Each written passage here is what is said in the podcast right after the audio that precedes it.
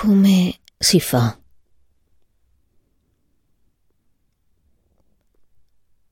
Prima mi sono vergognata, poi ero incredula, delusa, come bocciata. Tutta una specie ritornata indietro, alle bastonate.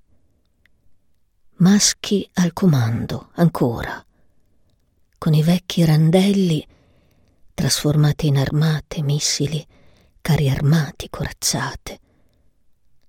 Tutta un'esibizione muscolare così evoluta. E le teste invece rimaste indietro, alla predazione, alla zampata feroce su chi trema. Solo dopo, solo dopo è arrivata la pena. Solo dopo sono entrata dentro un gonfio di lacrime tenute.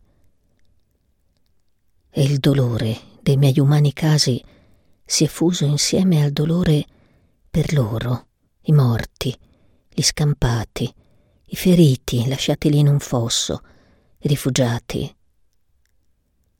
E se adesso piango a volte non so per chi o per che cosa, tanto sono confusa. Un dolore non grave, però il mio, spesso sospeso.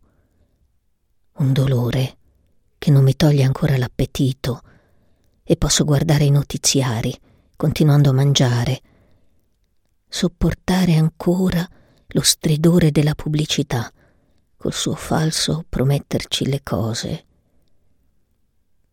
Come si fa a provare un dolore vero? Come si fa da quel dolore sentir nascere un atto vero di pace? Come si fa ad essere solidali fino alla radice?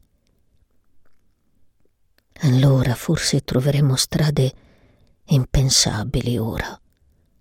Accordi fra nemici talmente inaspettati, soluzioni di tregua permanente, abbracci molto attesi, terreni condivisi, confini più sfumati.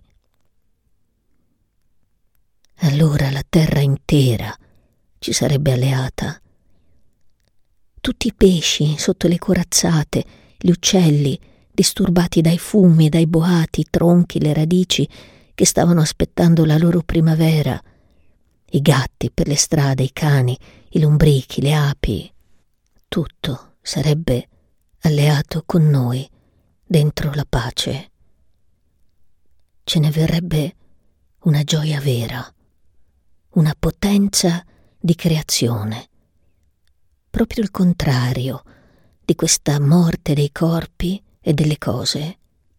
Sarebbe la più grande rivoluzione di specie, risolvere i conflitti col nostro ragionare intelligente, in compassione, risolverli parlando e tacendo, donne e uomini insieme, con ricorrenti abbracci a ricordare ciò che più vogliamo, il nostro fine supremo, stare nella pace, abitare la terra in un respiro grato, noi ultimi arrivati.